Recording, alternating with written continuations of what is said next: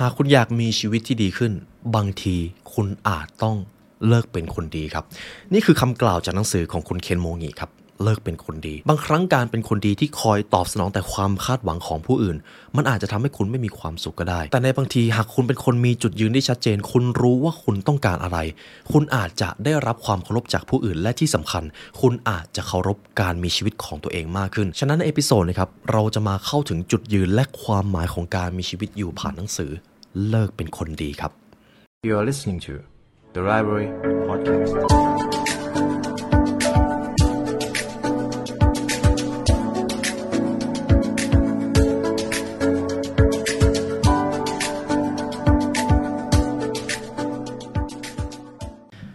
เส้นทางพิชิตความสำเร็จสู่การเป็นผู้ชนะของชีวิต The Path of Life Victory งานอีเวนต์ครั้งแรกจาก The Library Learn ที่จะทำให้ทุกท่านได้มาเรียนรู้และค้นหาความสำเร็จของชีวิต ไม่ว่าทุกท่านจะมีนิยามความสำเร็จเป็นเรื่องอะไร งานอีเวนต์นี้ครับจะมีคำตอบซ่อนอยู่ ในงานจะมีเวิร์กช็อปให้ทุกท่านได้เข้าร่วมสนุกและทำกิจกรรมในการเรียนรู้การพัฒนาตัวเอง หากทุกท่านต้องการรายล้อมไปด้วยคนที่มี growth mindset ต้องการที่จะพัฒนาตัวเอง ในงานนี้คือที่ที่เหมาะสมกับทุกท่านครับ งานจัดขึ้นในวันอาทิตย์ที่ 24 มีนาคมเวลา 9 โมงครึ่งถึง 5 โมงเย็นณโรงแรม Somerset เอกมัย Bangkokโดยทุกท่านครับจะได้ค้นหาตัวตนและค้นพบแนวทางสู่ความสำเร็จของตัวเอง ซึ่ง ทั้งหมดนี้เป็นความรู้ที่จะถูกนำไปต่อยอดได้ทั้งชีวิต ในงานทุกท่านจะได้พบกับผมนะครับไลออนยูวสิทธิ์แล้วก็สปีกเกอร์รับเชิญที่จะมาเซอร์ไพรส์ทุกท่านในงาน รวมถึงของรางวัลที่จะแจกในงานอีกด้วย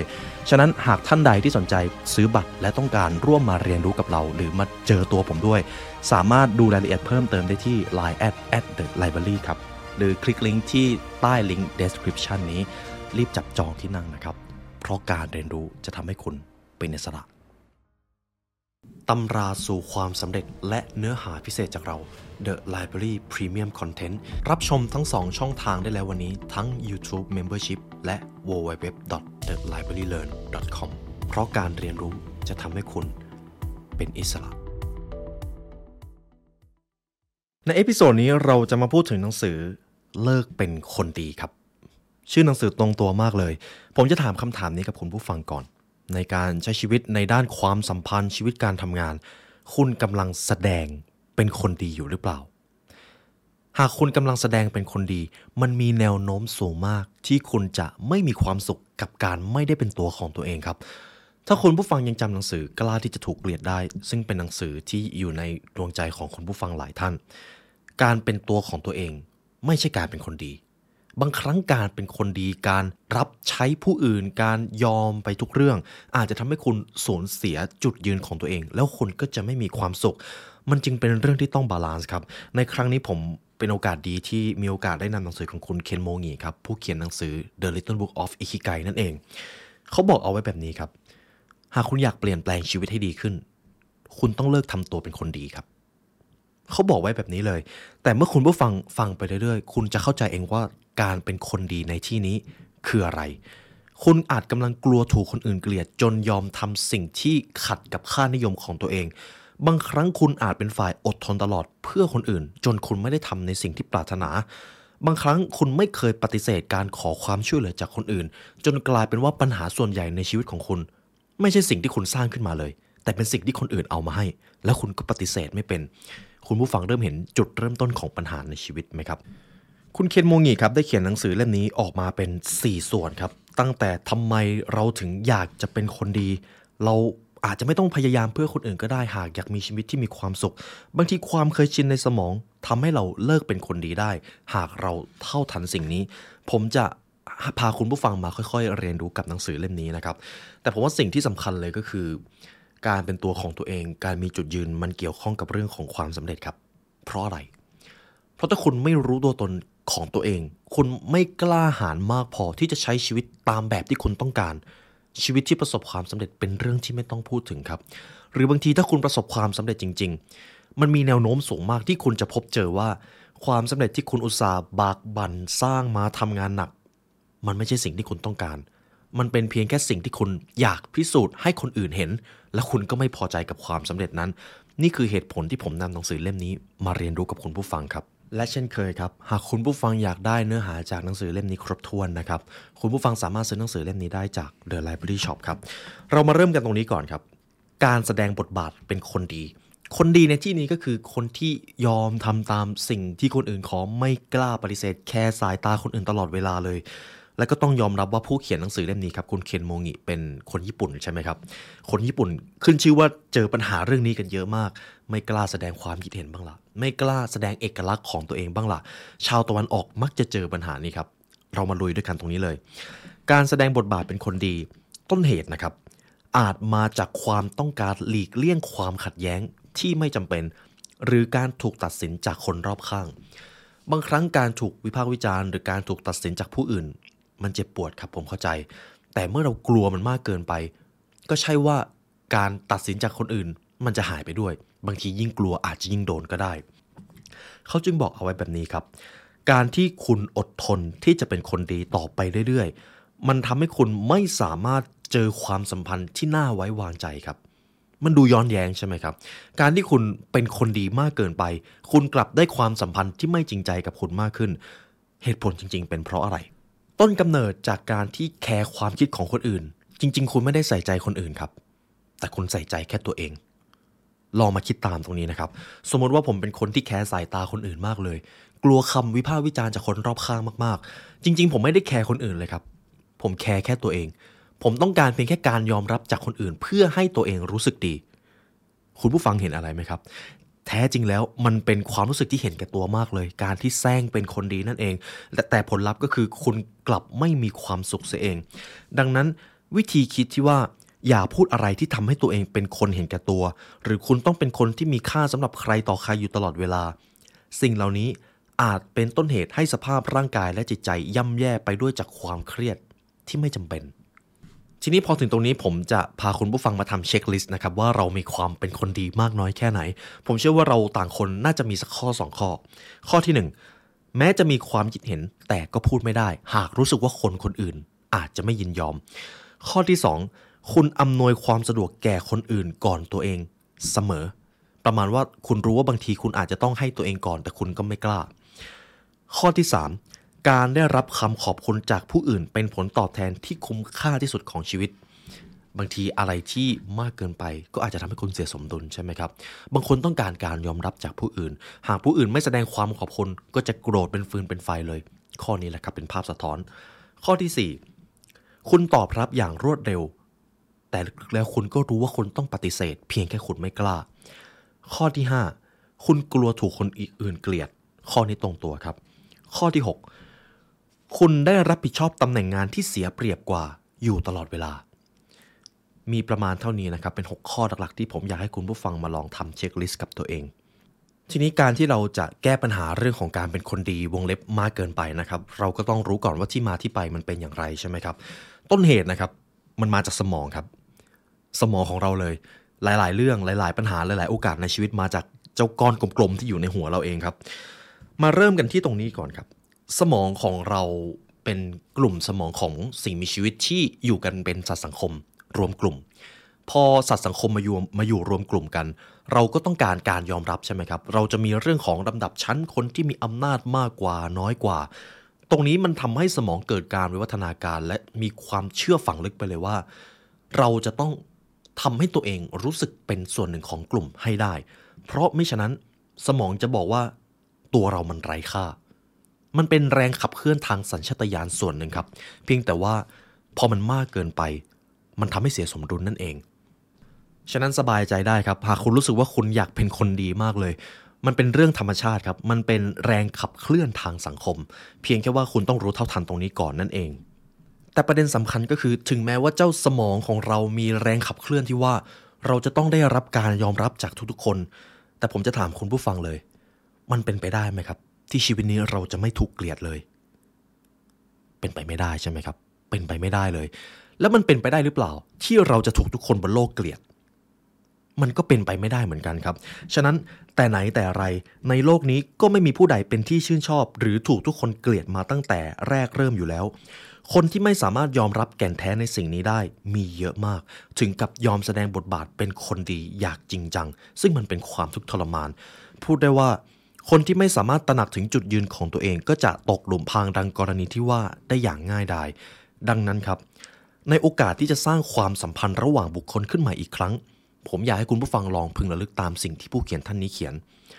คนเราทุกคนเป็นได้ทั้งคนที่ถูกผู้อื่นชื่นชอบ และถูกเกลียดเสมอ ถ้าหากคุณได้แสดงบทบาทคนดีมาจนถึงตอนนี้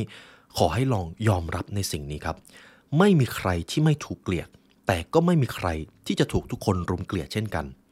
ทีนี้ในหัวข้อที่ 2 ของส่วนที่1นนะครับ เราจะมาพูดเรื่องของคนดีกับความสำเร็จในชีวิตกัน คุณเคนโมงี้เขาบอกไว้ดีมากเลย หากคุณต้องการประสบความสำเร็จ คุณต้องเอาชนะแรงขับเคลื่อนของการอยากเป็นคนดีให้ได้ครับ เพราะอะไร ความสำเร็จคือสิ่งที่มีแค่คนส่วนน้อยที่จะไปถึง คนส่วนใหญ่เลือกที่จะ ใช้ชีวิตไปวันๆทำตามคนส่วนใหญ่ไม่กล้ามีเอกลักษณ์เป็นของตัวเอง จนทำให้พวกเขามีชีวิตแบบธรรมดามาก ๆ แต่ท้ายที่สุดแล้ว คนที่ประสบความสำเร็จเขาเลือกที่จะทำบางสิ่งบางอย่าง ในสิ่งที่คนส่วนใหญ่ กลัวหรือไม่กล้าทำบางทีก็ผัดวันประกันพรุ่งนั่นเอง พอพิจารณาจากสิ่งที่เกิดขึ้นครับคุณผู้ฟังลองคิดถึงใครก็ได้ครับ ที่เขาอยู่บนจุดที่เรียกว่าประสบความสำเร็จ เขามักจะกล้าแสดงความคิดเห็น กล้าคิดกล้าทำบางทีเขาอาจจะถูกเกลียดมากกว่าถูกชอบด้วยในช่วงแรก แต่นี่แหละครับคือคีย์ที่สำคัญ เมื่อพวกเขาไม่สนใจว่าคนอื่นจะคิดอย่างไร คนรอบตัวจะวิพากษ์วิจารณ์อย่างไร หากเขารู้ว่าสิ่งที่เขาฝัน สิ่งที่เขาทำมันเป็นสิ่งที่ถูกต้อง และมันจะส่งผลประโยชน์ต่อโลกใบนี้ในภายหลัง เขาก็จะยังทำเมื่อเรามีความเชื่อถือต่อตัวเอง และความยึดถือในความคิดผู้ประสบความสำเร็จก็จะเป็นคนที่สามารถทำอะไรได้อย่างอิสระจากการควบคุมของสมองครับ ไม่ใช่จากคำวิพากษ์วิจารณ์ของผู้อื่น แต่เป็นจากสมองของเขาเอง ตรงนี้มันทำให้ผมได้ข้อคิดอย่างหนึ่งก็คือ การที่จะหยุดยั้งภาวะการเป็นคนดี บางทีปัญหาไม่ได้อยู่ที่คนอื่นเลยครับ อยู่ที่เราครับ เราคือผู้รับผิดชอบสภาวะนี้เลย ผมจะยกตัวอย่างบุคคลที่เป็นคนชั้นนำในประวัติศาสตร์แล้วกัน เรามักจะคิดถึงเขาในฐานะคนที่ประสบความสำเร็จระดับโลก คนที่หนึ่งคือคุณสตีฟ จ็อบส์ คุณสตีฟ จ็อบส์ครับ เป็นผู้ก่อตั้งบริษัท Apple แล้วก็ได้สร้างนวัตกรรมขับเคลื่อนโลกมาจนถึงทุกวันนี้ถึงแม้เขาจะไม่ได้อยู่แล้ว แต่หากเรามีโอกาสได้ฟังประวัติของเขา เขาถูกเกลียดเยอะมาก เขาเคยถูกไล่ออกจากบริษัทของตัวเองด้วย แต่ถึงอย่างไรก็ตาม พอเขามีไอเดียมีนวัตกรรมที่ต้องการสร้างให้มันเกิดขึ้น สุดท้ายเขาก็ลงมือทำหากเขากลัวคำวิพากษ์วิจารณ์ของคนอื่น ไม่กล้าลงมือทำเพราะถูกตัดสินว่าเป็นคนที่ก้าวร้าวอารมณ์ร้อน คิดว่าเราจะจดจำเขาได้ไหมครับ ก็ไม่ได้ใช่ไหมครับ คนที่ 2 ก็คือคุณอีลอนมัสก์คุณอีลอนมัสก์ครับดำรงตำแหน่ง CEO บริษัท Tesla และ SpaceX ทำให้เกิดนวัตกรรมที่ยิ่งใหญ่ขึ้นมา แต่สิ่งหนึ่งที่ผมประทับใจในตัวคุณอีลอนมัสก์ก็คือ ในตอนที่เขาต้องการขับเคลื่อนนวัตกรรมด้านอวกาศเป็นของเอกชน เขาถูกต่อต้านเยอะมาก ซึ่งคนที่ต่อต้านเขาเป็นบุคคลชั้นนำในแวดวงการเดินทางในอวกาศด้วยนะครับ แต่ถามว่าเขาเลิกทำหรือเปล่า คุณอีลอนมัสก์ก็ยังขับเคลื่อนวิสัยทัศน์ของเขาต่อไปเห็นไหมครับ นี่คือสิ่งที่คนประสบความสำเร็จทุกคนต้องมีครับ ดังนั้นคุณผู้ฟังก็ต้องมีเช่นกัน ดังนั้นจุดเริ่มต้นในการสร้างวิถีแห่งความสำเร็จก็คือ การกล้าแสดงความคิดเห็น กล้าลงมือทำกล้าขับเคลื่อน สิ่งที่คุณฝัน ด้วยการแสดงออกทางความคิดเล็ก ๆ น้อยๆในชีวิตประจำวันครับ ยกตัวอย่างเช่น เวลาไปกินอาหาร ลองสั่งเองครับ อย่าได้โปรดครับ อย่าสั่งว่าอะไรก็ได้เด็ดขาด ลองคิดเมนูแล้วก็สั่งด้วยไอเดียของตัวเองเลย อย่าให้คนอื่นมาสั่งให้ แบบนี้ครับมันจะเป็นการฝึกเส้นประสาทในสมองให้ตัดสินใจนั่นเอง การตัดสินใจก็คือการตัดตัวเลือกที่คุณคิดว่ามันไม่เหมาะสม และก็เลือกตัวเลือกที่ดีที่สุด ตัวคุณเองก็จะเริ่มเปลี่ยนแปลงจากการคิดในแบบของคนดี เป็นการคิดของคนที่มีความคิดเป็นของตัวเอง จากสิ่งง่าย ๆ ธรรมดาเนี่ยแหละครับ เมื่อมันเกิดบ่อยๆขึ้น คุณก็จะแข็งแกร่งขึ้นประสาทในสมองนะครับ คุณก็จะตัดสินใจเรื่องอื่นๆ ได้ชาญฉลาดมากขึ้น พอคุณเจอทางแยกที่มันเป็นการตัดสินใจที่สำคัญมากเลย อย่างน้อยคุณก็มี ผมเรียกว่าบุญเก่าแล้วกัน มีขุมพลังเก่าที่เคยได้สร้างเอาไว้ ดังนั้นสรุปส่วนแรกครับ ผมว่าคุณเคนเขาสรุปมาได้ดีมาก อยากให้คุณผู้ฟังลองคิดตามนี้นะครับ ความสัมพันธ์ใดก็ตามที่คุณต้องใส่แซงเป็นคนดี ให้คุณตีกรอบไว้เลยว่า นั่นไม่ใช่ความสัมพันธ์ที่น่าเชื่อถือ หากคุณต้องแลกความเป็นตัวเองเพื่อความสัมพันธ์นั้น มันไม่คุ้มครับ อย่างที่สองไม่ต้องทำให้ทุกคนชื่นชอบคุณก็ได้ ให้มุ่งคำนึงถึงคนที่ให้คุณค่ากับคุณเป็นหลัก 3. สมองกำลังควบคุมพฤติกรรมของคุณว่า อย่าทำให้ถูกเกลียด ฉะนั้นสิ่งที่คุณต้องตัดจัดการคือสมองของคุณเองครับ จัดการอารมณ์จัดการความคิดเท่าทันเขา เอาละครับผมพาคุณผู้ฟังมาที่ส่วนที่สองครับ ไม่ต้องพยายามเพื่อคนอื่นก็ได้ครับ บางทีคุณต้องพยายามเพื่อตัวเองมากกว่าด้วยซ้ำเขาบอกว่าแบบนี้ครับ ลองเผชิญหน้ากับข้อเสียของตัวเองสักครั้ง จากการแสดงบทบาทคนดีอยู่เสมอ เมื่อคุณทำแบบนั้นบ่อยๆ เข้า ความมั่นใจมันจะหายครับ แล้วคุณไม่รู้ตัวด้วย แต่ในขณะเดียวกัน การยืนกรานในความคิดของตัวเอง ก็จะด้อยลง ผลสุดท้ายคุณก็ต้องใช้ชีวิตอย่างระแวดระวังจากความคิดของคนอื่นทุกวันครับ พูดง่ายๆก็คือ การแสดงเป็นคนดีเพื่อตอบสนองความคาดหวังของผู้อื่น มันมีผลเสียมากกว่าที่คุณคิด ความมั่นใจหาย พอความมั่นใจคุณหาย ไม่ว่าคุณจะพูดจะคิดจะทำอะไร มันก็ด้อยประสิทธิภาพลง ความสำเร็จมันก็ด้อยลงตามมาด้วย เห็นไหมครับ มันเชื่อมต่อกันเป็นลูกโซ่เลย ผู้เขียนเขาจึงแนะนำเอาไว้แบบนี้ครับ เมื่อคุณรู้ตัวแล้วว่าการเป็นคนดีอาจไม่ใช่สิ่งที่จะตอบโจทย์กับความสำเร็จที่คุณได้ปรารถนาเอาไว้ ดังนั้นทำตามนี้ครับ เปิดเผยตัวเองออกมาครับ ตรงตัวครับ เปิดเผยตัวเองออกมา มันคือการแสดงลักษณะเด่น เฉพาะตัวออกมา แสดงออกอย่างชัดเจนว่าคุณชอบหรือไม่ชอบอะไร ถ้าคุณไม่ชอบ หาโอกาสที่จะพูดคุยกับคนที่ทำให้คุณรู้สึกว่าสิ่งที่เขาทำมันไม่ใช่สิ่งที่ควรทำต่อไปก็คือ อะไรที่เกลียดก็บอกไปเลยว่าคุณเกลียด เรื่องที่คุณรู้สึกแย่ก็สารภาพไปตามตรงว่า คุณไม่ชอบ คุณรู้สึกแย่ ผมรู้ครับว่ายาก แต่มันฝึกกันได้ เพราะถ้าคุณไม่ฝึกเลยสมองที่ทำส่วนของการปฏิเสธ มันจะแฟบลงครับ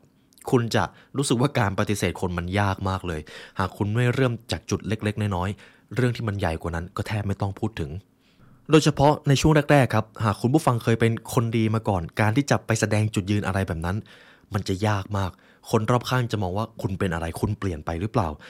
แต่เชื่อนะครับ อีกไม่นานถ้าคุณทำได้อย่างสม่ำเสมอมากพอ พวกเขาเริ่มเห็นจุดยืนของคุณ พวกเขาเริ่มเข้าใจคุณ และท้ายที่สุด พวกเขาก็จะเริ่มให้เกียรติตัวตนของคุณผู้ฟังเองครับ มันคุ้มค่ามากที่จะเริ่มต้นตั้งแต่ตอนนี้ ดังนั้นสำหรับข้อนี้ หากคุณอยากสร้างความสัมพันธ์ที่จริงใจ ไม่ใช่เพียงรูปลักษณ์กฎเหล็กอย่างแรกคือการเปิดเผยตัวตนของคุณออกมาครับ ผมอยากจะสารภาพกับคุณผู้ฟังอย่างหนึ่งก็คือ สิ่งนี้เป็นสิ่งที่ผมเจ็บปวดในวัยเด็ก ในตัวตนของผมตอนเด็กๆ ผมเป็นคนไม่กล้าแสดงตัวตนของตัวเองออกมาครับ อาจจะไม่ดูว่าเพราะอะไรก็ตาม แต่ผมเห็นได้ชัดเลย เมื่อไรก็ตามที่ผมพยายามแซงเป็นคนอื่น หรือแซงเป็นในสิ่งที่ผมไม่ได้เป็นปัญหาเกิดทันทีครับ ผมจะรู้สึกได้เลยว่าคนรอบข้าง ไม่จริงใจกับผมมากขึ้น เพราะผมไม่จริงใจกับเขาก่อน ทุกคนจะเริ่มปฏิสัมพันธ์กับผมแปลกไป เมื่อผมไม่เป็นตัวของตัวเอง นี่คือเพนพอยต์ในชีวิตของผมในวัยเด็กเลยครับทำให้ผมเข้าใจตรงนี้ค่อนข้างดี ฉะนั้นคำแนะนำนี้อีกครั้งหนึ่งครับ เปิดเผยตัวตนของคุณออกมา คุณไม่มีทางถูกเกลียดจากทุกคน และคุณก็ไม่มีทางทำให้ทุกคน ชื่นชอบคุณได้ ในข้อต่อไปผมจะมาพูดถึงสิ่งนี้ครับ เมื่อใดก็ตามเมื่อคุณให้ความสำคัญกับคุณค่าของตัวเอง คุณจะสามารถกระเทาะเปลือกของคนดีออกมาได้ครับ เพราะอะไร เพราะเมื่อคุณเลิกตามใจคนอื่น ตัวคุณและสิ่งรอบข้าง มันจะเริ่มเปลี่ยนไป ที่ว่าเลิกเป็นคนดีครับ ไม่ใช่ว่าไปขัดขืนคำพูดของหัวหน้างานหรืออะไรแบบนั้นไม่ใช่ครับ แต่มันคือการพิจารณาตัดสินใจกระทำการต่างๆ ด้วยความคิดของตัวเอง ไม่ใช่ขึ้นอยู่กับคนอื่นไปเสียทุกเรื่อง นี่จึงเป็นเหตุผลครับ ชีวิตที่จะประสบความสำเร็จได้มันต้องเริ่มมาจากการกล้าตัดสินใจ และเราสามารถฝึกได้กับเรื่องเล็กๆน้อยๆเหมือนที่ผมบอกในเรื่องของการสั่งอาหารนั่นเอง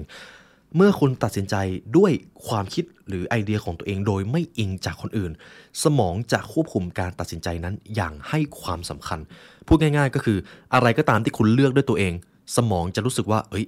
เรามีความรับผิดชอบในเรื่องนี้ เราจะต้องจัดการเรื่องนี้อย่างเต็มที่ แต่เมื่อใดก็ตามผมมีปัญหาปุ๊บผมไปเอาความคิดของคนอื่นไปปรึกษา แล้วก็ทำตามเขาโดยไม่คิดเองเลย สมองก็จะรู้สึกว่า เออ ไม่รับผิดชอบดีกว่า ไม่ใช่ไอเดียเรา สมองเขาเหมือนคนเลยครับเอาละครับคุณผู้ฟังน่าจะเริ่มเห็นต้นเหตุของปัญหาและแนวทางการจัดการกับปัญหา ทีนี้สิ่งหนึ่งที่ผมว่ามันน่าสนใจก็คือ การเป็นคนดีมันเป็นแรงขับเคลื่อนทางสัญชาตญาณใช่ไหมครับและบางทีมันอาจจะกลายเป็นความเคยชินในชีวิตของเราก็ได้ เรามาดูบริบทนี้ก่อนโซเชียลมีเดียครับโซเชียลมีเดียทำให้เรารู้สึกคุ้นชินว่าการได้รับการยอมรับจากคนอื่นมาก ๆ ที่มันวัดผลได้ เช่น ยอดไลค์ยอดคอมเมนต์ยอดแชร์อะไรก็ตามแต่ มันทำให้คุณรู้สึกว่า เอ้ย มันเป็นเรื่องปกติ เราควรจะสร้างชีวิตให้มีคนมาติดตามเราเยอะ ๆ สิ จริง ๆ มันเป็นกับดักครับ หากคุณเล่นโซเชียลมีเดียเพื่อที่จะต้องการวัดมูลค่าตัวตนทางสังคม มันจะกลายเป็นกับดักในทันที เรามาเริ่มตรงนี้ หากคุณกังวลกับยอดไลค์ในโลกโซเชียลมีเดียจนมีแต่ความกระวนกระวาย นั่นจะกลายเป็นปัญหาที่รอวันปะทุออกมาครับ บางครั้งคุณอาจได้รับคอมเมนต์ที่เกลียดชังจากโซเชียลมีเดีย คุณอาจจะรู้สึกล้มเหลวไปสักพักหนึ่งเลยก็ได้ หากคุณไม่เท่าทันสิ่งนี้ และต้องยอมรับว่า หากเราไปร้านกาแฟไปร้านอาหาร ผมกล้าพนันเลยว่าจะต้องเจอใครสักคนที่ไม่คุยกับเพื่อนแล้วก็กดโทรศัพท์ โดยไม่คุยกับเพื่อนเลย ผมจะย้ำตรงนี้ว่าการกดโทรศัพท์ในช่วงเวลาที่ปฏิสัมพันธ์อาจจะไม่ใช่เรื่องผิด แต่ถ้าอัตราส่วนคือการกดโทรศัพท์เกือบร้อยเปอร์เซ็นต์เลย ผมว่าอันนั้นมันจะเป็นปัญหาในการปฏิสัมพันธ์กับคนรอบข้าง เพราะต้องยอมรับว่าคนสมัยนี้พอเวลาว่างมาก็อาจจะเล่นโทรศัพท์นำสมาร์ทโฟน ระหว่างโดยสารรถไฟ เวลาพักตอนทำงาน ผมก็เป็นครับ วิธีแรกเลยคือเราจะต้องเท่าทันก่อนว่า เมื่อใดก็ตามที่เราว่างแล้วหยิบโทรศัพท์มาเล่น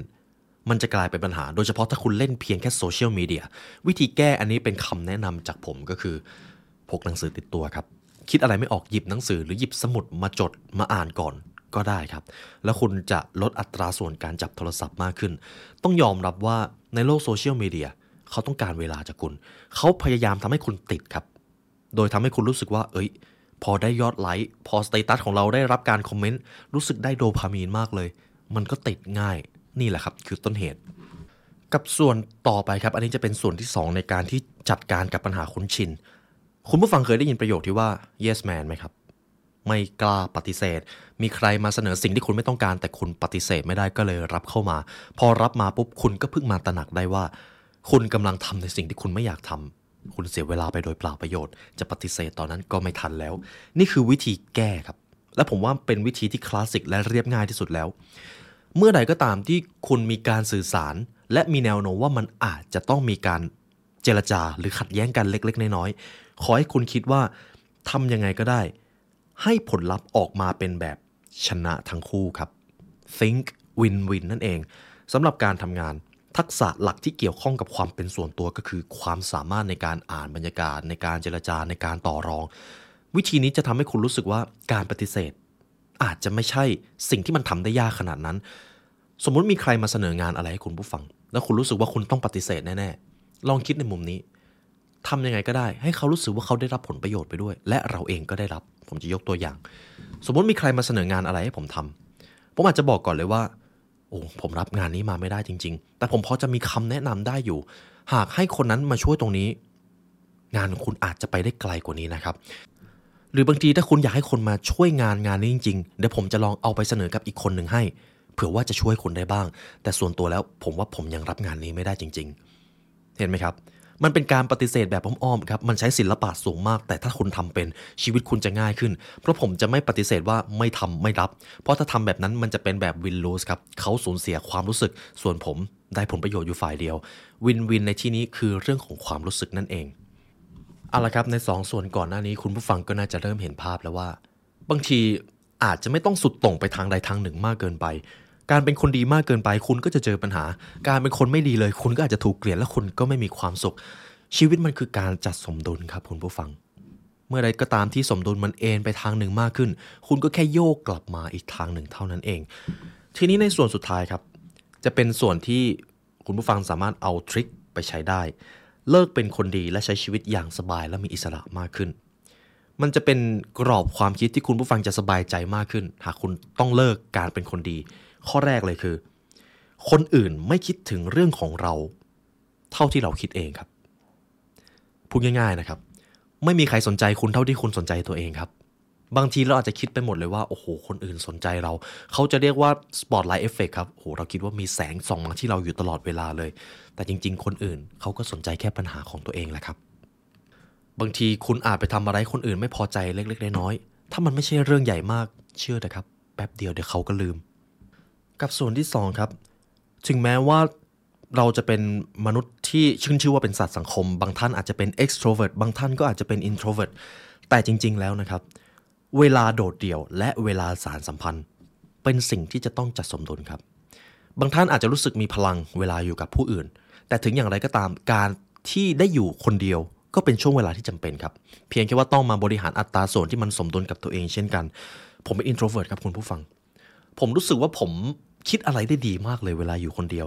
แต่ยังไงยังไงครับ ผมก็จะต้องมีเวลาที่จะอยู่ร่วมกับผู้คนบ้าง มิฉะนั้นผมจะกลายเป็นมนุษย์ถ้ำและผมก็จะไม่มีความสุขเหมือนเดิม ทั้งที่ผมเป็น introvert แต่ก็ต้องยอมรับว่าถ้าเทียบอัตราส่วนนะครับ หลายคนไม่สามารถใช้ชีวิตคนเดียวได้ เวลาไปไหนมาไหนก็จะต้องมีคนไปด้วย เวลาเหงาก็จะต้องมีคนคุยไม่สามารถอยู่กับตัวเองได้ แบบนี้มันจะกลายเป็นปัญหา ทุกวันนี้เราอาจกำลังใช้ชีวิตที่ประกอบไปด้วยทั้งร่างกายและจิตใจ พร้อมกับความเกี่ยวข้องกับผู้คนมากมาย ทั้งจากการพึ่งพาและถูกพึ่งพา แถมมีโลกอินเทอร์เน็ตเข้ามาก็เชื่อมต่อกันได้ง่ายมากขึ้น การอยู่คนเดียว จึงรู้สึกว่ามันทำได้ยากกว่าเดิมมากขึ้นนั่นเอง ฉะนั้นข้อนี้ผมจะสรุปให้คุณผู้ฟังก็คือ ช่วงเวลาที่ต้องสารสัมพันธ์กับช่วงเวลาที่ต้องอยู่คนเดียว มันจะต้องไปทั้งคู่ครับเหมือนหยินกับหยางเลย จะเอ็นเอียงไปทางในทางหนึ่งมากเกินไปไม่ได้ครับ กับส่วนสุดท้ายก็คือถึงแม้ว่าหนังสือเล่มนี้จะบอกว่าเลิกเป็นคนดี แต่สิ่งที่สำคัญไม่แพ้กันเลยก็คือ คุณต้องให้เกียรติผู้อื่น หากจำเป็นจะต้องพูดอะไรที่มันแสดงความคิดเห็นของตัวเอง มีข้อแม้ข้อเดียว อย่าทำให้ผู้อื่นเสียหน้าครับ รักษาหน้าของเขาด้วย ผมว่าอันนี้เป็นส่วนที่สำคัญมาก ผมจะเล่าประสบการณ์ให้คุณผู้ฟังนะครับ ส่วนสุดท้าย ตัวผมเองในตอนนี้เวลาต้องบริหารทีมในองค์กร เวลาผมจะต้องแสดงความคิดเห็นในที่ประชุม ผมก็จะถือกฎข้อนี้เลย ทุกคนจะแสดงความคิดเห็นอะไรก็ได้ เพียงแค่ว่ารักษาหน้าผู้คนรอบข้างด้วย อย่าไปแตะอีโก้ของเขาโดยที่ไม่ให้เขาเตรียมตัวเลย เพราะถ้าทำแบบนั้นเขาก็จะต่อต้านสิ่งที่คุณพูด เขาจะไม่ฟังสิ่งที่คุณสื่อสาร จุดประสงค์ของการสื่อสารก็เพื่อให้อีกฝ่ายรับสารและเข้าใจ หากผมสื่อสารอะไรออกไป และอีกฝ่ายไม่เข้าใจ รับสารไม่ได้ การสื่อสารของผมก็ไร้ประโยชน์ครับ โจทย์ข้อเดียวเลยก็คือ หากอีกฝ่ายรู้สึกว่าไม่เสียหน้าที่เวลาผมพูดอะไร เขารู้สึกว่าผมให้การยอมรับในตัวเขา เขาก็จะฟัง เท่านี้เลยครับ นี่คือการ ให้เกียรติผู้อื่น มันเป็นเรื่องของการละเทศะครับ จะมีอยู่ประโยคนึงที่ผมมักจะเอาไปแนะนำกับคนใกล้ตัว หากคุณทำงานผิดพลาด อย่างมากคุณอาจจะโดนติหรือโดนทำโทษ แต่ถ้าคุณทำผิดการละเทศะ คุณอาจจะโดนเกลียดเลยก็ได้ แล้วเจ้าการละเทศะมันไม่มีมาเขียนบอกว่าคุณจะต้องทำอะไรหนึ่งสองสามไม่มีครับ มันเป็นสิ่งที่ต้องเรียนรู้ด้วยประสบการณ์ ฉะนั้นเรื่องการละเทศะและการให้เกียรติ สำคัญมากๆครับมองข้ามไม่ได้เลย บางทีอาจจะสำคัญกว่ากฎระเบียบในองค์กรในที่ทำงานในสภาพสังคมด้วยซ้ำส่วนนี้สำคัญครับการให้เกียรติผู้อื่น นี่ก็เป็นบทสรุปที่ผมนำมาจากหนังสือเล่มนี้นะครับ เลิกเป็นคนดี การเป็นคนดีมากเกินไป คุณจะเจอความทุกข์แล้วมันก็ไม่ได้คุ้ม หากคุณผู้ฟังฟังมาตรงนี้ครับ ตัวผมเองก็ขอบคุณและเป็นเกียรติมากที่ได้มาเรียนรู้ด้วยกัน หากคุณผู้ฟังอยากได้เนื้อหาจากหนังสือเล่มนี้ครบถ้วนครับ คุณผู้ฟังสามารถซื้อหนังสือเล่มนี้ได้จาก The Library Shop เช่นเคยครับ หรือถ้าหากอยากเรียนรู้ตำราความสำเร็จของเรา คุณผู้ฟังสามารถเรียนรู้ได้กับ Premium Content ครับ ทั้ง YouTube Membership และก็ www.thelibrarylearn.com เพราะการเรียนรู้จะทำให้คุณเข้าถึงอิสรภาพในชีวิต และในวันนี้ครับ ได้เวลาอันสมควรแล้วทีมงาน The Library และผมขอลาไปก่อน ขอให้วันนี้เป็นวันที่ยอดเยี่ยมของทุกๆท่านครับ สวัสดีครับ